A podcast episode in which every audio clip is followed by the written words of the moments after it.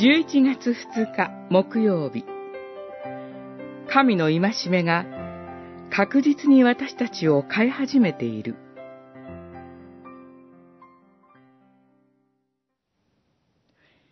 いかに幸いなことか神に逆らう者の計らいに従って歩まず罪ある者の道にとどまらず傲慢な者と共に座らず。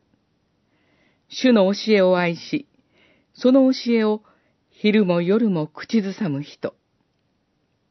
詩編、一編、一節、二節。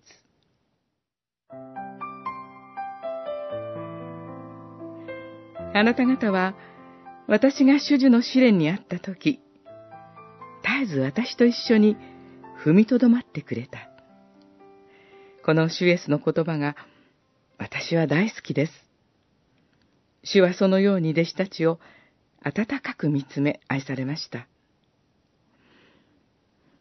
ところで、私の冷たい心は思います。弟子たちは本当に主と一緒に踏みとどまってきただろうかと。彼らは、主の教えに鈍く、喧嘩ばかりしてきたのではなかったか。共にあることで、神のご栄光を表すよりはむしろ、怪我してきたのではなかったか。しかし、主イエスの眼差しは違います。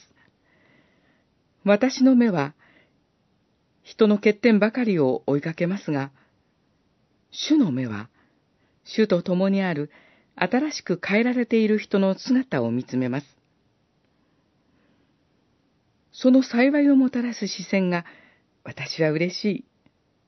私もそのように罪と格闘する自分と人の姿を見つめたい。ハイデルベルクは教えます。その人たちは真剣な決意を持って、神の戒めのあるものだけではなく、そのすべてに従って、現に生き始めているのです。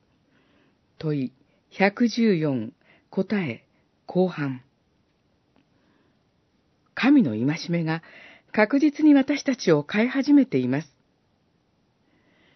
神の戒めが導く、その温かい事実にも目を注ぎたいと願います。